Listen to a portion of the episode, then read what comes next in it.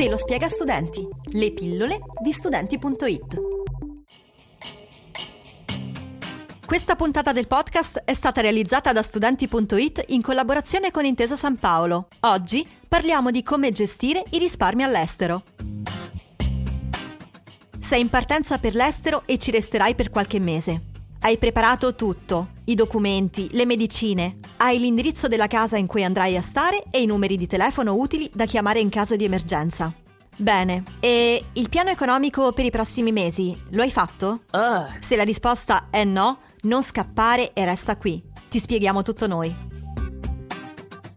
Quando hai in programma un lungo periodo all'estero, magari per l'Erasmus, devi progettare il più possibile le tue spese per non trovarti nei guai. Sapevi ad esempio che le commissioni di pagamento o prelievo al bancomat hanno costi diversi nei vari paesi? Ecco, questa è una delle cose su cui è bene informarsi prima di chiudere la valigia e partire. Ma come si fa ad essere sicuri di aver fatto tutto il possibile per ridurre problemi e imprevisti? Basta seguire qualche regola. Vediamole insieme.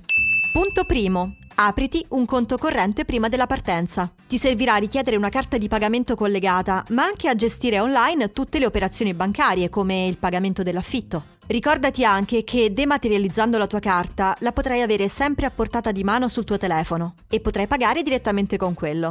Punto secondo. Proteggiti dalle frodi. Per farlo puoi attivare il servizio GeoControl che ti permette di scegliere i paesi nei quali la tua carta può essere utilizzata, come ad esempio quelli che rispettano gli standard di sicurezza europei. In questo modo, se qualche malintenzionato clonasse la tua carta, beh, potresti contare su un supporto veloce e un rischio ridotto.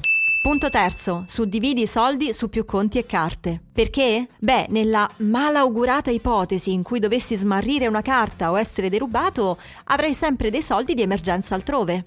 Punto quarto. Decidi dove prelevare i contanti. Posto che non avrai mai bisogno di girare con molti soldi liquidi in tasca, potresti trovarti in un paese che non utilizza l'euro. Ecco, in questo caso potresti dover cambiare i tuoi soldi in uno dei tanti cambiavalute che trovi in città. Però fai attenzione. Ricorda infatti che le commissioni, cioè i costi di servizio, in questi posti potrebbero essere piuttosto alte. Meglio quindi prelevare al bancomat, ma anche in questo caso informati sui costi prima di partire.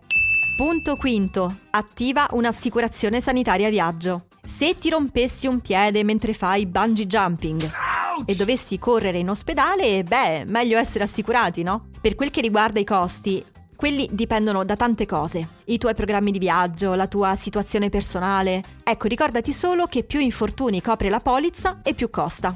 Punto sesto e ultimo. Se sei in viaggio con gli amici, dividi le spese. Per farlo non ti servirà la calcolatrice né carta e penna.